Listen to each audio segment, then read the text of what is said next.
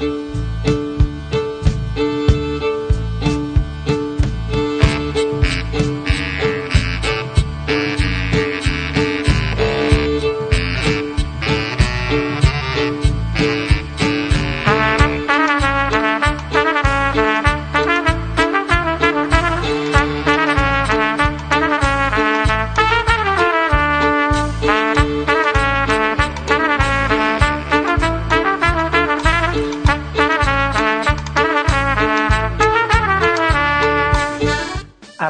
و یک روز پادکست شماره 24 عباس کیارستمی و فیلمبرداران آثارش در گفتگو با همایون پایور.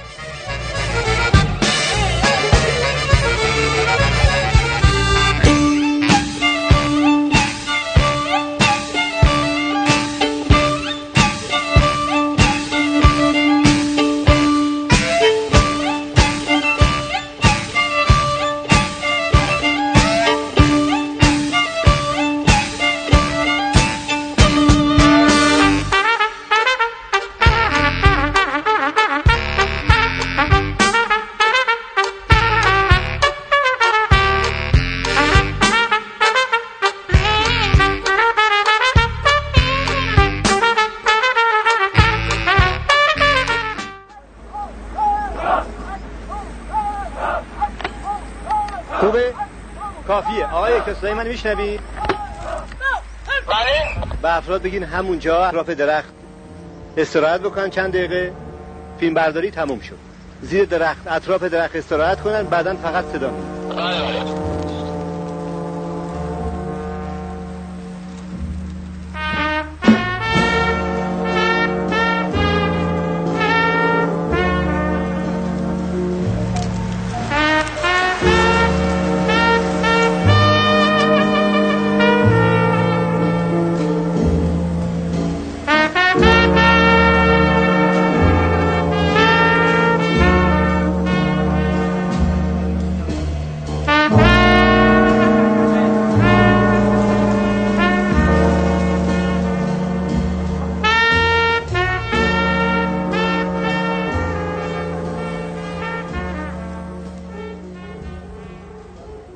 سلام.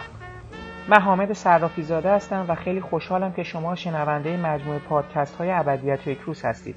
من بعد از گفتگو با سازندگان موسیقی فیلم های مرحوم عباس کیارستمی در هفته های قبل از این هفته به سراغ مدیران فیلمبرداری آثار ایشون رفتم. گفتگو با فیلمبرداران فیلم های کیارستمی سالهای سال در ذهنی و شخصیم بود.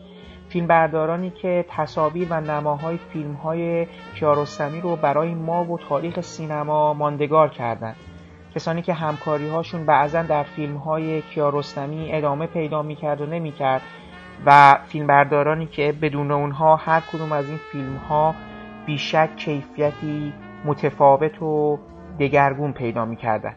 شما این هفته شنونده صحبت های آقای همایون پایور هستید. فیلمبردار با سابقه و 72 ساله سینمای ایران که در کارنامهشون در کنار همکاری با عباس کیارستمی در فیلم های لباسی برای عروسی، اولی ها، زندگی و دیگر هیچ و طعم گیلاس آثاری مثل زنگ ها، اپیزود اول دست فروش، نارونی، افق، سایه خیال، زینت، هفت پرده، سیمای زنی در دوردست و در دنیای تو ساعت چند است فراموش نشدنی هستند پیش از شنیدن این گفتگو باید ذکر کنم که من خیلی دوست داشتم این مجموعه رو با صحبتهای آقای فیروز ملکزاده مدیر فیلمبرداری فیلم مسافر و کسی که بیشترین همکاری رو در مقام فیلمبردار با آقای کیارستمی داشتند شروع کنم.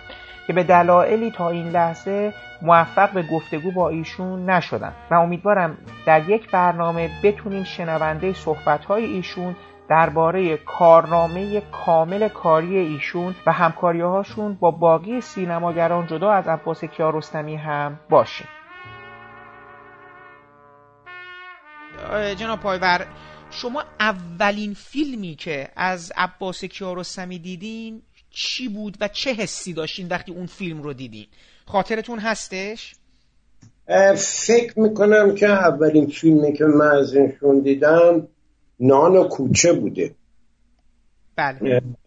بعدم فیلم مسافر رو به یاد دارم که دیدم. خب بر من هر دوتای این فیلم ها با فیلم های معمولی دیگه که اون زمان می‌دیدیم اون موقع من خیلی جوون بودم. خیلی متفاوت بود. یک ولی هیچ وقت نمی‌دونستم که یه روزی ممکنه خودم با این آدم کار بکنم. اصلا هیچ تصوری نداشتم از این درسته. حس این تفاوت رو در چی می‌دیدید؟ مستندگراییه براتون چیز بود؟ نابازیگرا براتون؟ جالب بود این تفاوت رو؟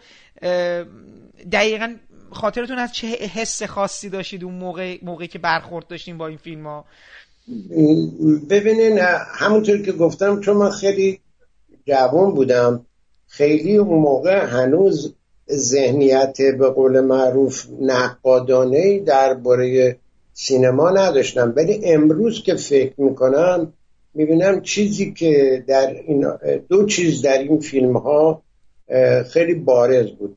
اول اینکه از زیاده گویی پرهیز شده بود. یعنی همون چیزی که بعدها هم در فیلم های خود کیارستمی هست یه نوع مینیمالیزم. و دوم بازیگری یعنی بازی گرفتن از نابازیگر که اونم امروز میفهم وقتی که خودش کار کردم و در صحنه دیدم که چجور این کارو می‌کنه می‌تونم بگم که هیچ کس دیگری رو ندیدم که بتونه به این راحتی و تسلط از نابازیگر بازی بگیر درسته. خیلی ممنون. خب میشه برای ما بگین با عباس کیارستمی کجا و چگونه آشنا شدید؟ اصلا شما فیلم بردار فیلم لباسی برای عروسی بودین دیگه درسته؟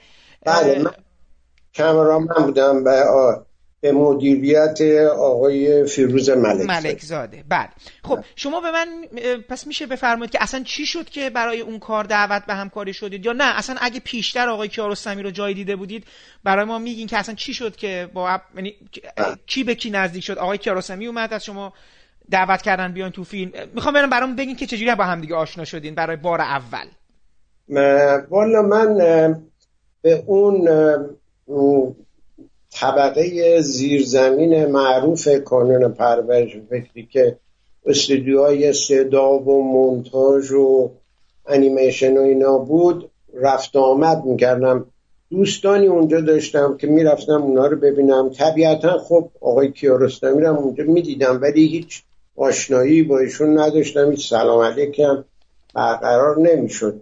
تا اینکه یک فکر می‌کنم آقای ناصر زراعتی اونجا در کانون کار می‌کردن. یک فیلم کوتاهی درباره زباله می‌خواستن بسازن که من اون فیلم رو فیلم برداری کردم. خب طبیعتا از بعد بعد از این کار یک کمی با آقای کیارستمی آشنا شدم که فیلم ایشون رو می‌دید و راجع صحبت می‌کرد.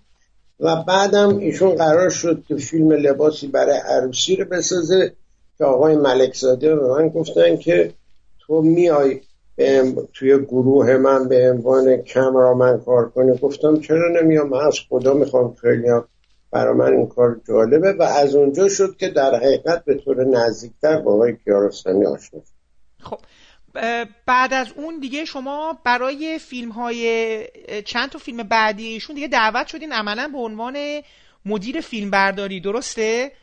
فیلم بعدی که یه فیلم مستند کوتاه بود به اسم اولی ها درسته. بله ایشون گفت بیا این فیلم رو بگیر. و خب این اولین تجربه مستقیم من بود با آقای کیارستمی.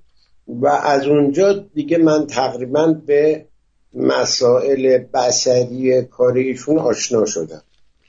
بعد دیگه کارهای بعدی که دیگه درست.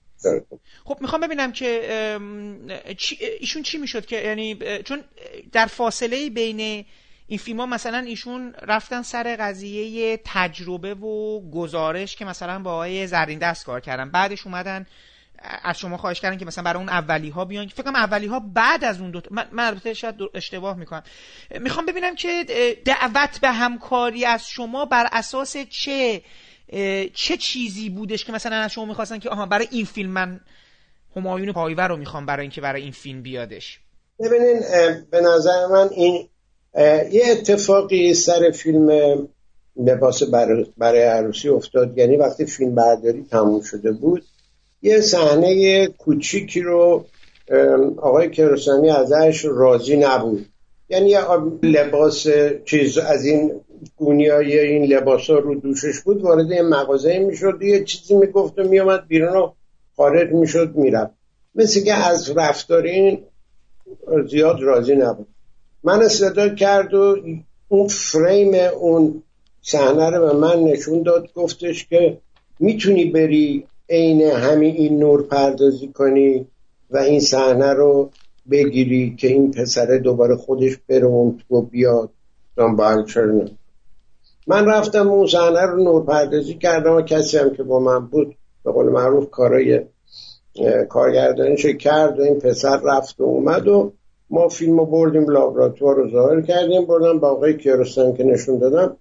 گفت تعریف کرد گفتش که این اصلا انگار که همون موقع گرفته شده یعنی همه چیزش مچ و خوب و اینا. خب بالاخره حالا یه پوینت خوبی گذاشته بودیم اینجا. ولی این اینجوری هم نبود که آقای کیارستانی به خاطر مثلا قابلیت های مثلا خیلی خاصی که مثلا در من دیده بود دنبال این اومد که بیام اولی ها رو کار کنم.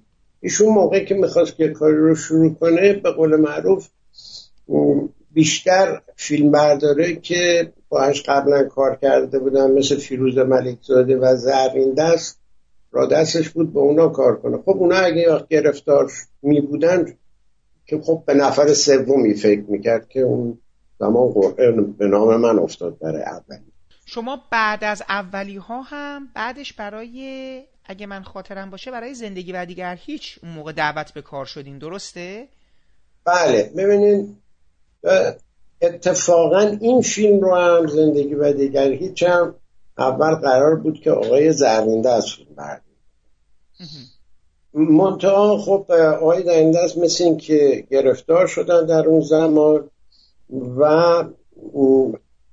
البته من اینو اینجوری نفهمیدم. بلکه آقای کیارستمی خب دیگه ما بعد از اون فیلم اولی ارتباطی با هم داشتیم. اومدن خونه ما و گفتن که من می‌خوام که پسرت بیاد تو فیلم من بازی کنه. یه داستان کوتاهی گفتن و پسر منم اونجا بود و با اون یه خود صحبت کردم با هم رفتن تو حیات یه خود با هم حرف زدن و اومدن و بعد آقای کراسنت پویا پرسید خب میاد تو این فیلم بازی کنی؟ اونم برگشت گفت من به یه شرط میام تو این فیلم بازی کنم که بابام فیلم بردی چند سالشون بود اون موقع؟ اون موقع ده سالش بود درسته. دیگه و یهویی آقای کرسن برگشت من نگاه کرد گفت تو به این یاد دادی این حرف بزنه. نه این بچه خب غریبیش میشه. من اصلا نمی‌دونم گفتش که دیگه ما چاره نداریم. گفتم یعنی فقط به خاطر پویا قرار من بیام این کارو بکنم؟ نه دیگه حالا دیگه شرایط اینجور ایجاب می‌کنه. بعدم گفتش که خب این ماشینت هم بیاد تو فیلم بازی کنه. خب ما خودمون میاد پسرمون بیاد ماشینمون هم بیاد.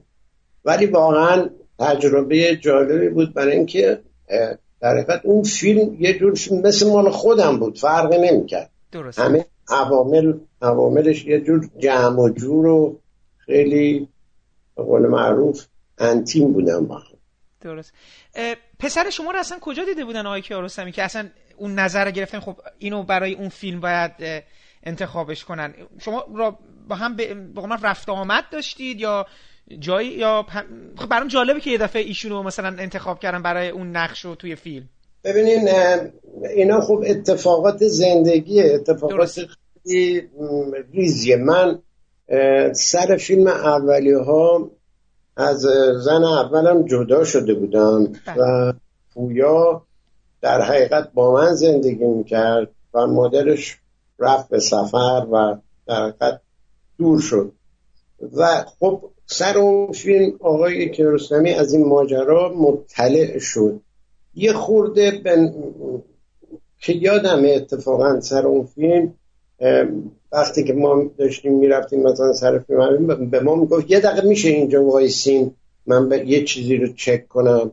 می‌رفت یواشکی پشت درختها قایم می‌شد نگاه می‌کرد که ببینه بهمن چجوری از مدرسه میره خونه.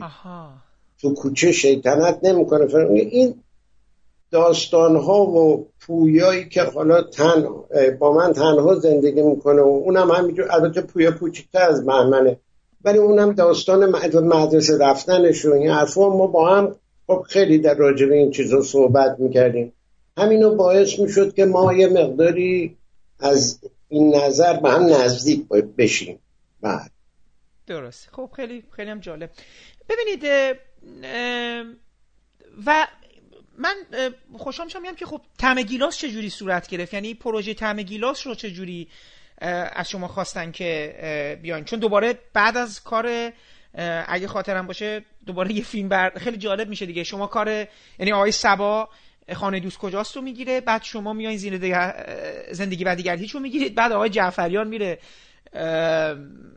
زیر درختان زیتون رو می‌گیره و بعدش دوباره شما میایید خب. برای طعم گیلاس. دوباره این قصه چجوری شد که طعم گیلاس شما رو ازتون خواستن که تشریف بیارید؟ خب، برمیگرده به زیر درختان زیتون. برای اینکه فیلم برداره شروع کار برای زیر درختان زیتون. آقای فراد سوا بودن بعد یه روز آقای کیارستان با آقای سبا کار می‌کردن. آقای کیارستانی زنگ زد گفتش که تو میای بقیه کار بگیری مثل که با آقای سبا یه مشکلی پیدا کرده بودن من اصولا هیچ وقت تو کارم اینطوری نبوده که فیلمی رو نیمه کاره رها کنم بقیهش کس دیگه بگیره یا برم فیلم دیگری رو بقیهش رو ادامه بدم.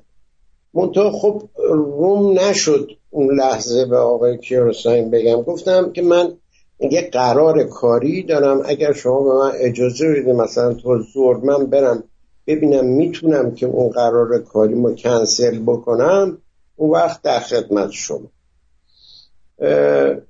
خب اومدم فکر کردم دیگه. فکر کردم و بعدم به آقای سبا زنگ زدم گفتم ماجرا چی بوده؟ چی شده؟ خب همونی که می‌دونی که معمولا اتفاق میفته معمولا کارگردان فیلم بردار سر این که الان موقع گرفتن این پلان هست یا نیست بالاخره با هم دیگه یه چلنجی می‌کنن.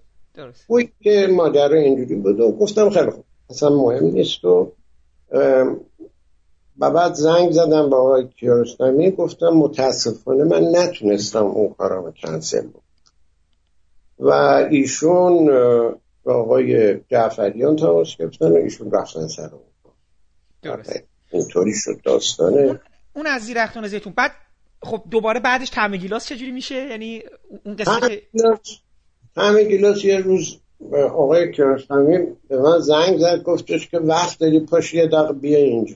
من رفتم خونهشون رو نشستیم پای تلویزیون. یه تیکه فیلمی رو به من نشون دادن که خودشون هنرپیشه اصلی فیلم بازی می‌کردن.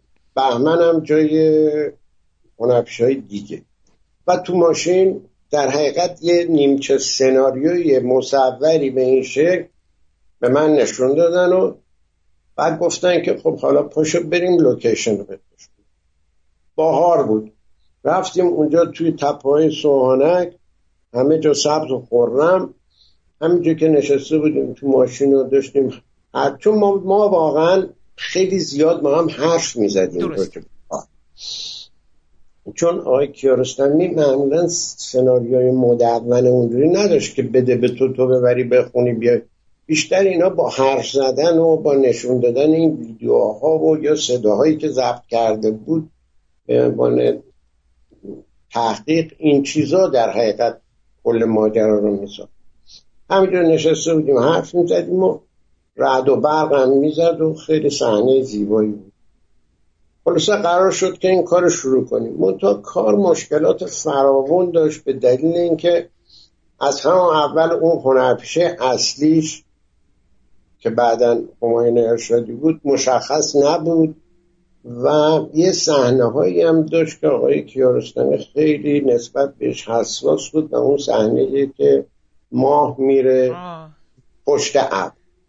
گفت چون الان بهاره و آسمون از اون ابرای پنبهی داره بهتره که ما یه دوربین بگیریم و مترصد باشیم این صحنه رو بگیریم. چون این صحنه به چیزی وابسته نبود. فقط یه صحنه ثابت بود که ماه می‌رفت زیر ابر رو بیرون میاد حتی ما و...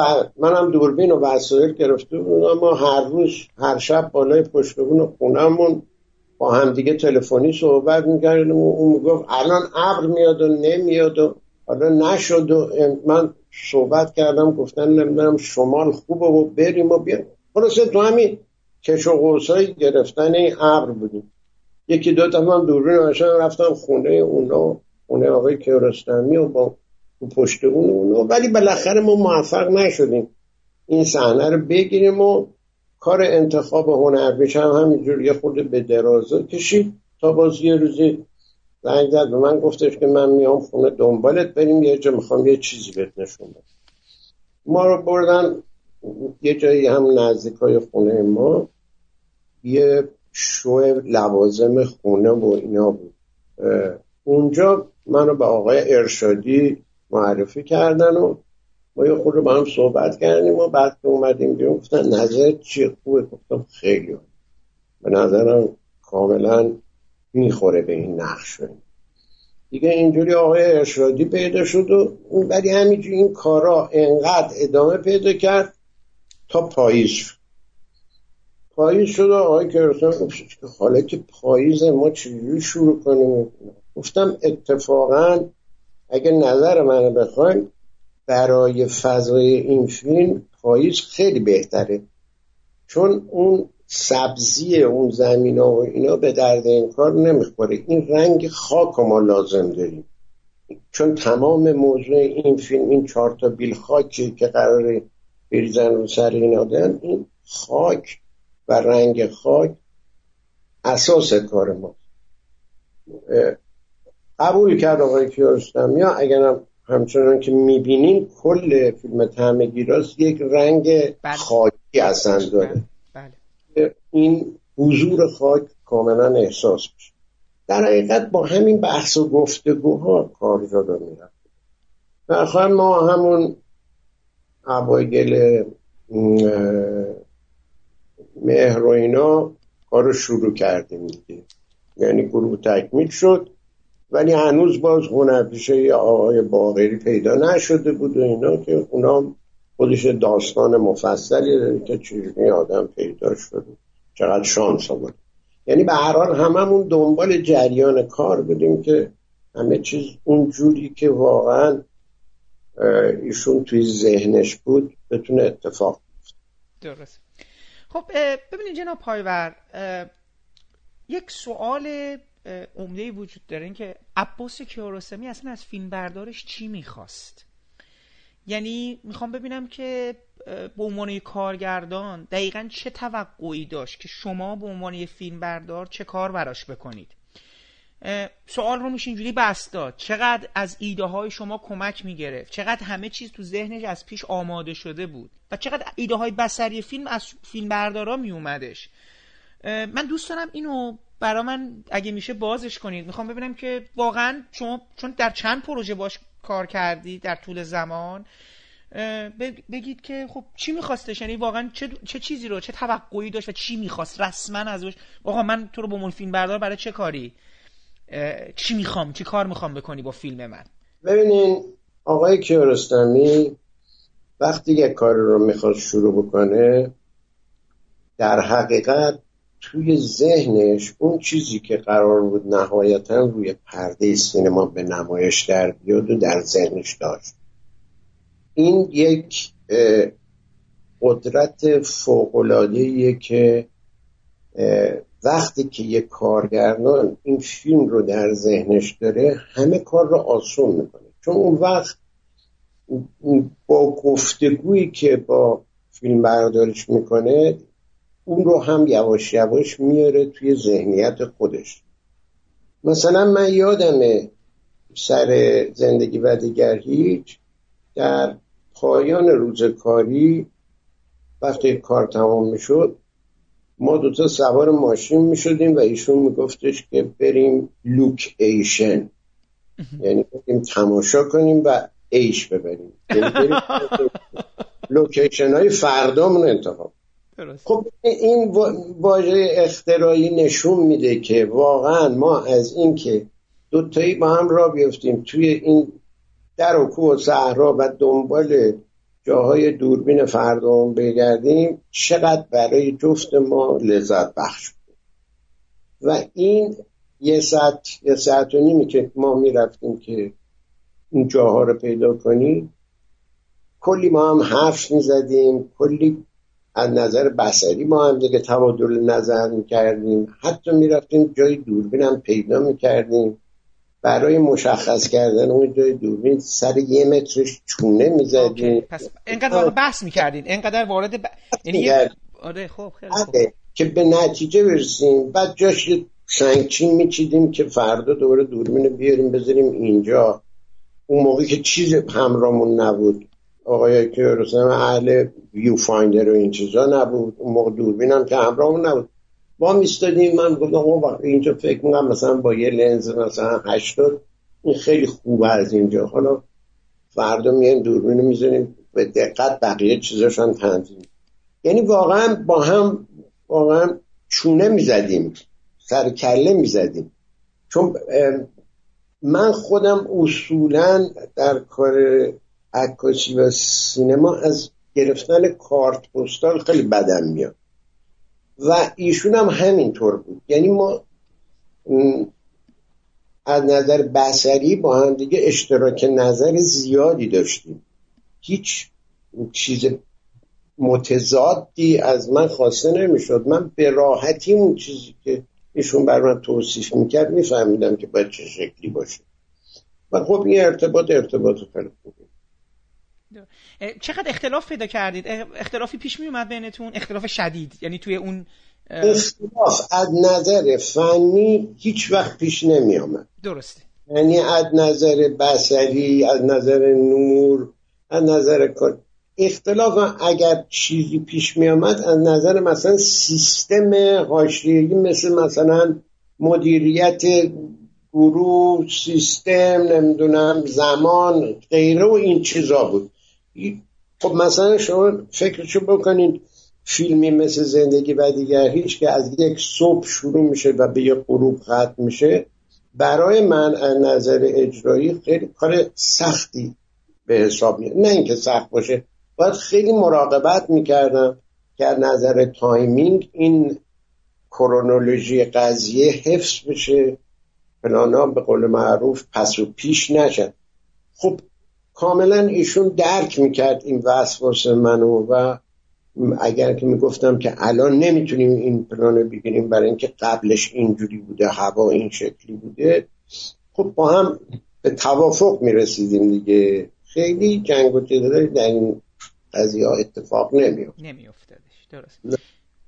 ببینید مثلا همین که فرمودید مال زندگی و دیگر هیچ و یا حالا مثلا طعم گیلاس. من می‌خوام ازتون بپرسم که مثلا سکانس سکانس پلان پایانی فیلم زندگی و دیگر هیچ که یک نمای بسیار بلند داریم. یا توی طعم گیلاس اون سکانسی که درش غروب صورت می‌گیره یا سکانسی که داره خروارها خاک روی بدیعی ریخته میشه خودش رو در اون, اون, اون سایه خودش رو در زیر خاک ها می‌بینه. این این این این چقدرش با شما بود؟ چقدرش مالک؟ یعنی کیارستمی مثلا تو ذهنش بود آره یه, یه غروب می‌خوام. و این غروب رو شما براش در می آورد اینجوری بود یا نه؟ میگم من چه غروبی دقیقا می‌خوام؟ اینجوری بوده اون به قول معروف صحنه دوش شن درست. دوش آگ خب ببینید شما وقتی که تو صحنه هستین یه یه چیزی رو به چشم می‌بینید. قبلش قبلش ما پلانی رو گرفته بودیم که یه پلانی از اون دهنه که خاک این سنگا داره میریزه اون تو از لای اون شبکه های فلزی رد میشه و بعد ما سایه آقای بعدی رو می‌بینیم که میاد اون تو رو نگاه می‌کنه. خب ببینید این تصویر بسیار زیباتری بود اگر اینکه ما مثلا از آقای اوورشولدر بعدی اون صحنه رو می‌دیدیم. سایه اون شخص خیلی بیشتر کاربرد پیدا می‌کنه. برای اینکه سایه با اون سنگ و شن و اینا با هم دیگه منطبق می‌شدن با هم دیگه قاطی می‌شدن. درست. حضور شخص این اتفاق براش نمیافته. من وقتی که ما اون پلان گرفتیم من در یه جایی نگاه کردم دیدم که دم غروب بود و این شنا داشت میریخت. و وقتی که آقای بدی میامد انگار که رفته زیر می‌تونست بیاد زیر این سایه این شن قرار بگیره. مثل این باشه که داره یه دوش خاک می‌گیره خب وقتی پیشنهاد کردم آنه اصلا قاب چیز نبود. سری و سه دوربین میذاشتم کادر آقای کیارستانی می‌دید می‌گفت اوکی بگیریم دیگه. چون اینا همه در کاملا بستگی به زمان نور داشت. یعنی ما اگر اون پلانو در عرض ده دقیقه نمی گرفتیم دیگه نمی‌تونستیم بگیریم. بعد می‌رفتیم فرداش میامدیم برای خب همه اینا تو اون شور کار که وجود داره اتفاق میافته. یعنی به وجود میاد. دقیقا هم خب مفهومیه. یا بر مثلا صحنه پایانی بازتهم گیلاس ما یه مشکل خیلی اساسی داشتیم. چون باید توی وقت طلایی فیلم برداری می‌کردیم. چون ما یه لانگشات بزرگی رو می‌دیدیم که شبه و ماشین میاد و نور چراغش میفته توی این راه و میره و هم باید بکراند شهر دیده می‌شد باید چراغای شهر روشن می بود و هم که یک پرهیبی از این تپه ها دیده می‌شد. معمولا این وقت رو فیلم در غروب فیلم برداری می‌کنن. ولی ما یه مشکل بزرگی داشتیم در غروب در طول روز این غبار هوا زیاد می‌شد و حیز خیلی بالا می‌رفت. شهر به خوبی دیده نمی‌شد. بعدم اون موقعی که زمان فیلم برداری ما بود هنوز چراغ شهر کاملا روشن نشده من پیشنهاد کردم که این کار ما به جای غروب صبح انجام بدیم. آقای کراسناوی گفت باشه. گفتم ولی من باید چند روز صبح برم با عکاسی کنم اونجا که تایم دقیق این کار رو پیدا کنم. چون تو وقتای طلایی ما بیشتر از یکی دو برداشت نمی‌تونیم بگیریم. سه روز تمام از صبح خیلی زود رفتم اونجا با همون نگاتیوی که قرار کار بکنیم عکاسی کردم دادم لابراتوار. تا بالاخره تا هم شد تعیین کردیم و در اون زمان رفتیم و این پلانا رو گرفتیم. یا مثلا مورد دیگه که می‌تونم بگم یه روز همجا داشتیم فیلم برداری می‌کردیم هوا یه خورده ابری بود و وسط ظهر هم بود. یهویی گفتم که الان موقع گرفتن اون ماهه. آقای کیارسون گفت ماه که الان که وسط ظهره. گفتم نه من این خورشید تبدیل به ماه می‌کنم. و با گذاشتن فیلترهای بسیار زیادی فیلترهای اندی روی دوربین ما از خورشید فیلم برداری کردیم و اون چیزی که شما در فیلم می‌بینین ماه نیست خورشید. خورشید. بسیار هم عالی. خب جناب پایور شما در طول این چند سالی که باشون همکاری کردین از سالهای دور تا تعم گیلاس و حالا بعد چه نگاه چه تغییری در نگاه ایشون نسبت به مسئله سینما احساس کردید چون من... یک یک یک رابطه دراز مدتی با ایشون دارید. می‌خوام ببینم که خب همین صحبت هایی که با هم می‌کردین و اینا چه احساس می‌کردین که عباس کیارستمی در طول زمان چه تغییری داره می‌کنه؟ یکی از واقعا شگفتانگیزترین چیزها در عباس کیارستمی اینه که اون سب و سیاق و ذهنیتش از اولین فیلمش تا آخرین فیلمش هیچ تغییر نکرد. او تقریبا همیشه یک کار رو انجام همیشه یعنی با زمانه و با مد روز و با این چیزا اون اساس کارش یا به قول معروف سبک کاریش تغییر پیدا نکرد. اون ثابت قدم بود در اون نحوه عمل کرد. که اونو اون چیه؟ اونو می‌تونیم برام بگیم اون, اون چیزی که اون می‌خواست از سینما به نظر شما چی بود؟ خیلی سخته که اینو من برای شما بتونم توی جمله یا یک صفحه خلاصه کنم. درست. این مجموعه کل کارهای درست یعنی آنچنان است که همین الانش اگر یه فیلمی رو که او ساخته باشه من ندیده باشم و ازش اطلاع نداشته باشم به من نشون بدم من می‌تونم بگم که این کار کار عباس کیارستمی یعنی یک چیزی از خودش در فیلم میگذاشت فرق می‌کرد. قابل تکرار از جانب دیگران نبود. برای اینکه ایشون این همه ورکشاپ میذاشت این همه شاگرد داشت هیچ کدوم از شاگردای آقای کیارستمی نتونستن کاری شبیه ایشون انجام اون برای اینکه یه چیزی در خودش داشت که مخصوص به خودش بود. و توضیح و توصیف اون بسیار مشکل. مشکل با شما در مورد سینما و فیلم های سینمایی صحبت می‌کردن اصولا. به شما مثلا حالا در مورد همه این فیلم هایی که باهاشون کار کردید یا کلا در همون مراودات دوستانتون که با هم داشتید. با شما وقتی در مورد فیلم ها صحبت می‌کردن فیلمی بود که مثلا برای شما به عنوان رفرنس بخوان بگن که خب مثلا همایون اینو ببین این فیلم جالبه. یا مثلا اینجوری شده بود که با شما در مورد یک چیزهای از سینمای ایران یا سینمای جهان یا اصلا فیلم که خود شما کار کرده بودید یعنی مثلا فیلم که قبلا فیلم برداری کرده بودین چیزی بود که در مورد اینها وارد گفتگو با شما بشه؟ بعد بهتون بگم که آقای کیارستمی زیاد فیلم نمی‌دید.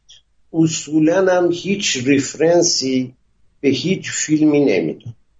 خب من خودم چرا؟ من, من خودم به قول معروف توی سینما برای خودم یه آدمایی داشتم که خیلی سینماشو سینماشون رو دوست داشتم. مثلا مثل روبرت برسون مثل مثلا تارکوفسکی اینا.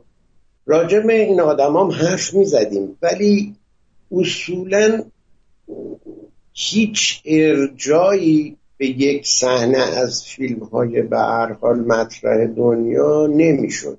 من یاد ندارم که در مورد تصویر و فیلم برداری ایشون چیزی در این زمینه ها گفته باشه. فقط یک بار یادمه که سر در فیلم زندگی و هیچ برای صدا بردارمون آقای زاهدی یک کتابی رو که از نوشته های آقای چیز روبرت برسون بود که یا برداشتی بود که آقای بابک احمدی رو کرده بود به اسم باد ما رو با خود می‌برد. هیچ ربطی البته به اون فیلم بعدیشون نداره. و اون کتاب آوردن دادن با آقای زاهدی و گفتن که من تو صدا می‌خوام یه چیزای این چنینی رعایت بشه. چون یه حرف خیلی خوبی که همیشه میزن آقای کرسنمی می‌گفت صدا کات نداره. تصویر کات داره ولی صدا هیچ وقت کات نمیشه. یه تعصبات خاصی راجع به صدا داشتن که خیلی مهم. فقط من اینو یادم میاد که ارجایی به کسی یا فیلمی یا چیزی یا مقاله یا نوشته شده باشه. دیگر ارجاعاتی من پس یعنی با هم دیگه خیلی هم خیلی کم پس پیش میومد که در مورد فیلم های سینمایی و کلا چون به حال شما سفر می‌رفتید ایشون سفر می‌رفته جشنواره های مختلفی می‌رفتن. در معرض بودین دیگه و خب. اصلا برام جالبه که کم پیش میومد که پس در مورد این, جو این جنس کلا فیلم های سینمایی جدا از رفرنس با هم صحبت کنید یا پروژه های مورد علاقتون یا همچین چیزی؟ نه زیاد راجع به اینا شد ما بیشتر راجع به آدما و روابط انسانی زیاد صحبت می‌کرد راجع به روانشناسی مردم و شناخت آدم ها و فضای کار فضای کاری که خودمون توش بودیم. راجع به اونا صحبت می‌کردیم. تاثیرات بسری رو روی رفتار آدما و اینا راجع این چیزا بیشتر با هم صحبت می‌کردیم. راجع به کارهای دیگران خیلی صحبت صحبت نمی‌کرد خب کیارستمی رو شما چقدر تاثیر گذاشته ناپایدار یعنی بعد از دوستی با کیارستمی شما به عنوان یک فیلم بردار چه چیز چه چه تأثیری از ایشون گرفتید؟ حالا چه به عنوان دوست چه به عنوان یک کارگردان؟ والا راستشو بخواین برای من خیلی مهم بود کار کردم با ایشون. به دلیل اینکه من دائما در سر فیلم برداری من داشتم چیز یاد می‌گرفتم. این چیز یاد گرفتن به معنای اینکه فیلم برداری یاد بگیرم نبود. من داشتم سینما یاد می‌گرفتم. یه چیزی وراتر از این حرف و این ارتباط خیلی به من کمک می‌کرد که اعتماد به نفس بیشتری تو کارم پیدا کنم. خب واقعا قبول کنید که وقتی مثلا یه جایی فرنگ میرین یکی شما رو معرفی می‌کنه میگه مثلا ایشون آقای هماین پایور فیلم برداره مثلا تعمی پیلاز است. خب اگه من فیلم برداره صد تا فیلم دیگه بودم اون آدما اونجوری بر نمیگشتن به من نگاه کنم برای اینکه اون فیلم از دیدگاه اونا یه فیلم خیلی مهم و بزرگ بود. در نتیجه خب بردارش هم براشون اهمیت پیدا می‌خوام بگم که به هر حال حضور آقای اسلامی شخصیت من هم با خودش بالا بود و به من خیلی کمک از نظر اعتماد به نفس و روی کرد. و مضافم به اینکه همیشه از کار کردم با ایشون لذت می‌کنم مهمترین چیز. درست. ببینید جان پایور اگر شما فیلم بردار فیلم زرختان زیتون اگه بودید حالا بر اساس اون چیزی که پیش نیامد یا باد ما رو خواهد برد فیلم ها به لحاظ می‌خوام بگم که اگه الان فکر می‌کنید فکر می‌کنید که به لحاظ بسری یا قاببندی یا نور یا تمام اون مقولاتی که مورد دغدغه هر فیلم بردار و مدیر فیلم برداری هست فکر می‌کنید تغییر می‌کردن؟ ببینین اینو من خیلی جوابش رو راست نمی‌تونم بدم برای اینکه فیلم بردارانی که این فیلم این فیلم رو فیلم برداری کردن از دوستان من هستم و من بهشون اعتقاد دارم و مردم بسیار خوبی هست بیشک خب حتما تفاوت هایی می‌کرد. ولی من نمی‌تونم بگم که بهتر می‌شد یا بدتر می‌شد. من می‌تونم بگم که یه تفاوت هایی می‌کرد. بی تردید. برای اینکه اصلا دیدگاه من طبیعتا فرق می‌کنه با اون آدم. و اصلا نمی‌خوام بگم که این دیدگاه درسته یا اونا دیدگاهشون غلطه یا شمدم این قشنگتره اونا زشتره. اصلا این چیزا رو نمی‌خوام بگم. و بعدم جواب این سوال شما ناگفت نادادنی است. نمیشه. بله. من باید می‌رفتم یعنی آقای کلاری باید بادمار هر رو خواهد برد. و میساخت. بعد من بدون اطلاع که ایشون این فیلم ساخته می‌رفتم دوباره این فیلم رو با آقای کیارستمی میساختم. بعد میفهمیدم که چه تفاوتی می‌تونم با هم داشته نمیشه. این سوال جواب نمیشه. سخته. بسیار بله. درست. خب شما دوست داشتین فیلم بردار کدوم فیلمشون می بودید یعنی غیر از اون فیلم که خودتون ساختین قلبا دوست داشتین؟ خیلی یعنی کدوم فیلم رو دوست داشتین؟ کاش که من فیلمش گرفته بودم. این یه چیز شخصیه. می‌خوام ببینم که کدوم فیلمو دوست حتما اینو. کاش که من اینو گرفته بودم. خب طبیعتا فیلمایی که با موضوعش قبل از ساخت آغشته می شدیم چون ما به هر حال جدا از مسئله کار فیلم برداری با هم کار کردن خب با هم یه نیمچه رفاقتی داشتیم. همدیگر می‌دیدیم. راجع به این کارا صحبت می‌کردیم. مثلا من یادمه که در یک شبی از که رفته بودیم با هم دیگه به عراق فکر می‌کنم برای نمایش فیلمی که برای آقای کیارستمی درست کرده بودن به اتفاق همسرم موقع برگشتن در تمام طول راه آقای کیارستمی در که داشت راه راننده می‌کرد تمام سناریوی کپی برابر اصل از اول تا تا برای ما تعریف حتی مثلا راجع به هنر پیش هایی که می‌خواد انتخاب کنه صحبت به ریز کاری ها به دقت. اونجوری که همیشه عادتشه و معمولا سناریاش همونجوری که تعریف می‌کنه همون. خب طبیعی وقتی برای شما این فیلم رو تعریف می‌کنن شما دلت قند آب می‌کنی که مثلا ای کاش که من فیلم این فیلم یعنی از من بخواد من من این فیلم برش ولی خب همیشه شرایط اجازه نمید چون اون فیلم به هر حال در خارج فیلم برداری شد تابع شرایط بسیار پیچیده ای میشه که ممکن بود این امکان به وجود نه یا به هر حال طبیعیه. من وقتی موضوعات فیلم رو می‌دونستم همیشه علاقه من بودم چون ما وقتی که داشتیم زندگی و دیگه گرگه چون کار می‌کردیم می‌دونستیم که فیلم بعدی یه فیلمی اسم زیر درختان زیدون حالا شاید اسمشون اینجوری نمی‌دونست ولی موضوع رو می‌دونستیم که قضیه خواستگاری حسین از تاهر یعنی این ماجراست. ماجرا اصلیش این ولی دیگه حالا شکلش چجوری باشه ما نمی‌دونستیم. ولی می‌دونستم که بالاخره یه فیلمی این چنین همینجوری که براتون قصهش رو گفتم اون شکلی پیش نمی‌شد. یعنی من که نمی‌تونستم.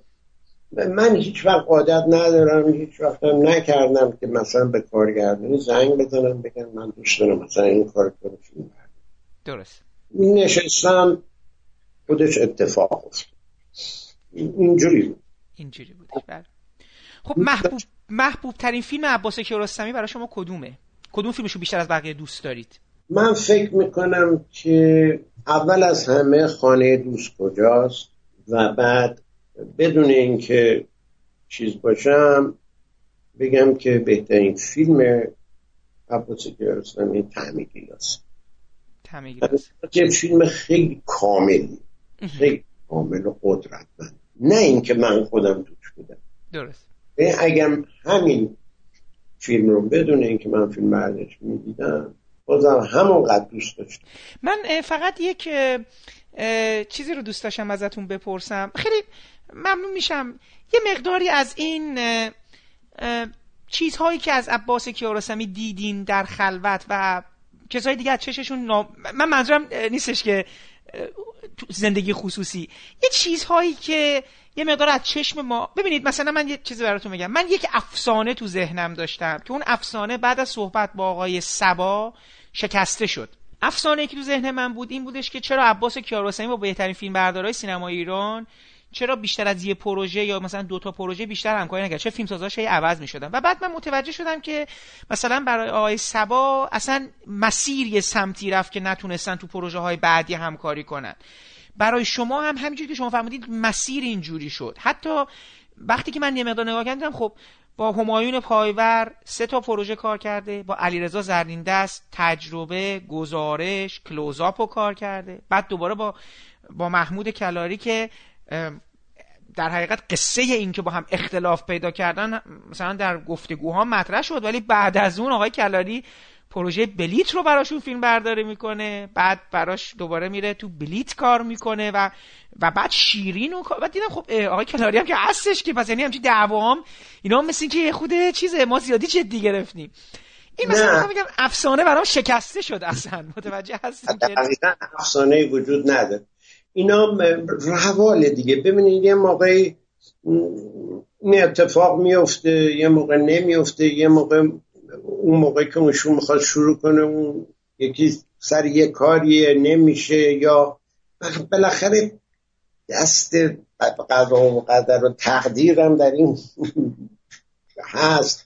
هیچ به نظر من تعمد خاصی وجود نداره. ولی اینو قبول دارم که یک کارگردان صاحب سبک خیلی دوست داره با فیلمبرداره مختلف کار کنه. چون اگر که با یک فیلمبردار واحد همه کارشو کار کنه اون وقت اون سبک و سیاقش یه خورده ممکنه بعضیا به غلط زیر سوال ببرن. این که نباید اینطور باشه. باید انقدر اتفاق این فیلم بردار متفاوت باشن که اون سبک و قدرت و آدم بتونه خودشون نشون. این کار درست.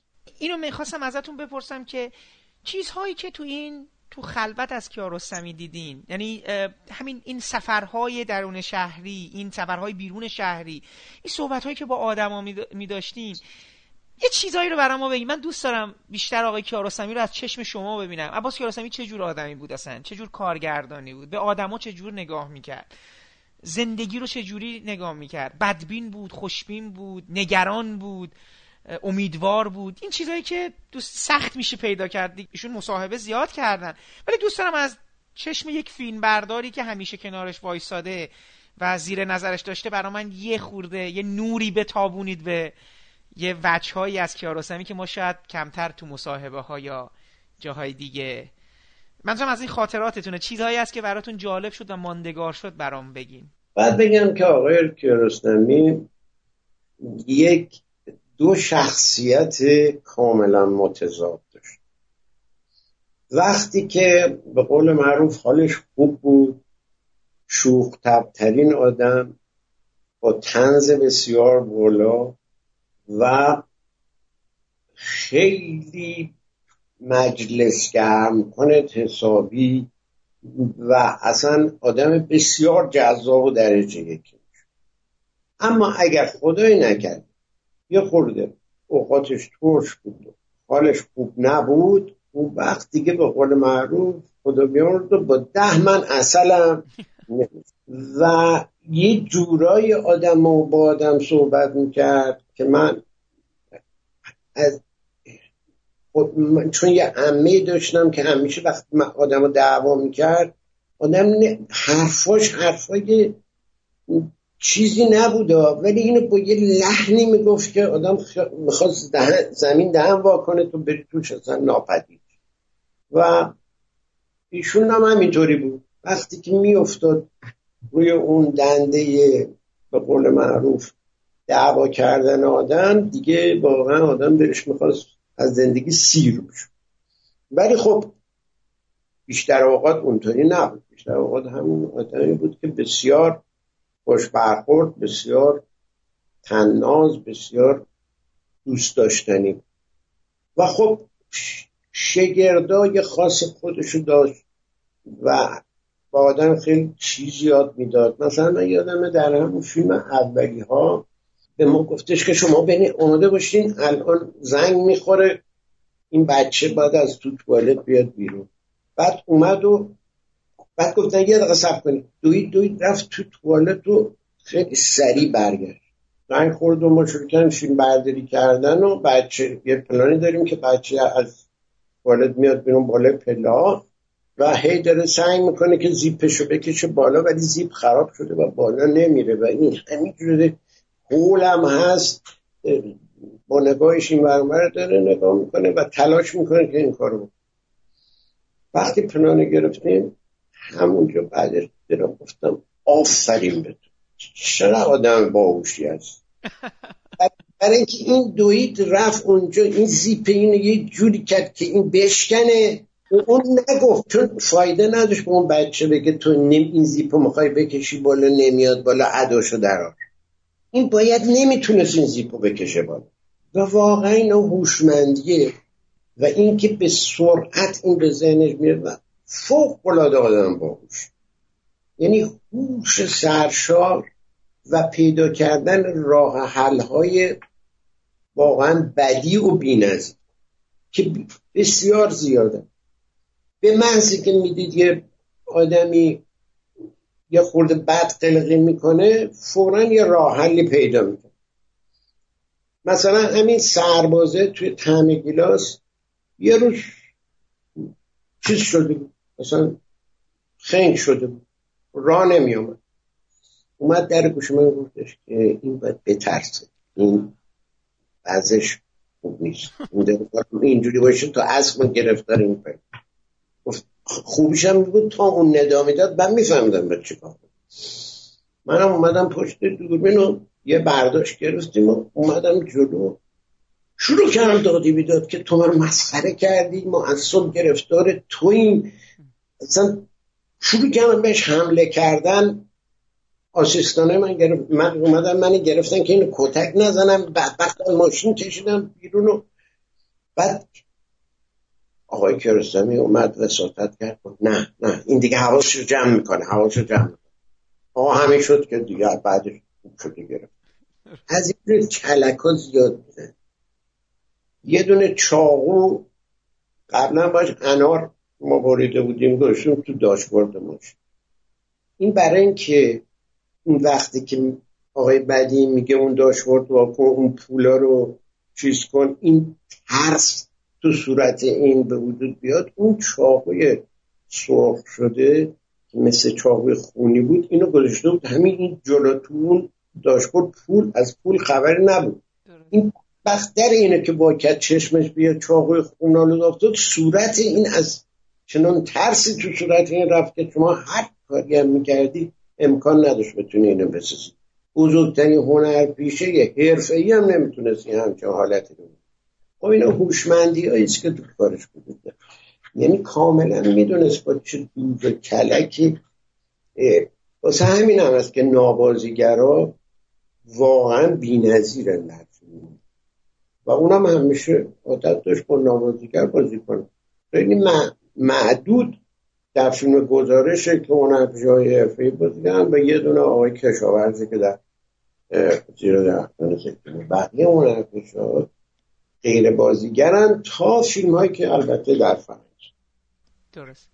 ببینید حالا این, این که شما فرمودید من فقط یه چیزی به ذهنم رسید که کیارستمی همون جوری که می‌خواست بازی دیده نشود و دیده بشود. همون جوری که می‌خواست خودش بارها گفته بود می‌خوام کارگردان حذف بشود و حذف یعنی کارگردان نباشه اصلا. به نظر میاد که همچین تصاویر در فیلم برداری هم داشت. یعنی هم که شما فرمودین تصاویر کارت پستالی یا حرکت های پیچیده دوربین این که مثلا اون آکروبات بازی که ما میگیم جدا از این ایشون می‌خواست که فیلم بردار یعنی فیلم بردار هم قاعدتا باید حذف می‌شد از از اون پروسه ساخت. یعنی می‌خواست فیلم برداری به چشم نیاید. درسته؟ من درست پیش فرضی رو تو ذهن دارم؟ من یه چیز داشتم یه به قول معروف یه جوکی داشتم می‌گفتم که به خود, به خود ایشون هم می‌گفتم. می‌گفتم شما دوست داری همه چیز حذف کنی. هنرپیشه که حذف کردی. کارگردان هم دوست داری حذف کنی. فیلم هم دوست داری حذف کنی. فقط تنها چیزی که باقی میمونه یه صداست. که اونم اگه بتونی حذف کنی دیگه کاملا دیگه فیلم صد درصد دیگه کیارستانی. البته میخندید به من. ولی خب ما نمونه مثال این چیزا رو مثلا در فیلم ده دیدیم دیگه. ده فیلمیه که کارگردان و فیلم بردار کاملا ازش حذف شدن. دوربین یه نمای ثابت رو می‌گیره و کارگردانی هم در هنگام اجرا وجود نداره. خب بله ایشون این کارا رو کرده. واقعا هم دوست داشت همیشه اکیپش خیلی کوچیک باشه خیلی آدمای کمی سر صحنه باشن. واقعا اصلا را دستش نبود از این کارای به قول معروف خیلی به قول معروف سینمایی و خیلی عظیم و اون کارا اصلا خط این حرفا نبود. اون سادگی براش بیشتر از همه ارتباطی رو که با موضوع و هنرپیشهاش پیدا می‌کرد چون مهمترین کسانش هنرپیشهانش اونا حرف اول آخر اونا می‌زد بقیه ماها کسایی بودیم که باید کپچر می‌کردیم این اتفاقات و اونا رو به نحوی که خیلی متظاهرانه نباشه.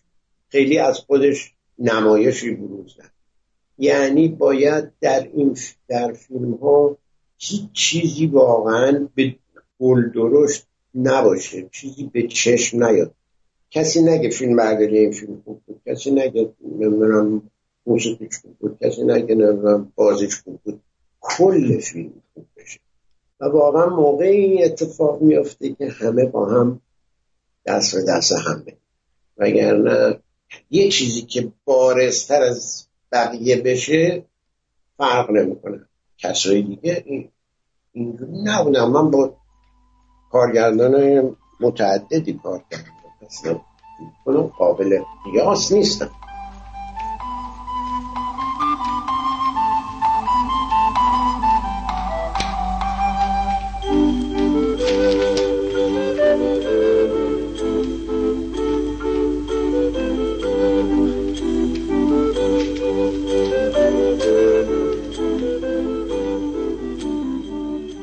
پادکست هم همینجا به پایان می‌رسه و من امیدوارم شما از صحبتهای آقای هماین پایور درباره همکاری هاشون با عباس کیارستمی در مقام فیلمبردار و مدیر فیلمبرداری فیلم های لباسی برای عروسی، اولی ها، زندگی و دیگر هیچ و طعم گیلاس استفاده کرده باشید.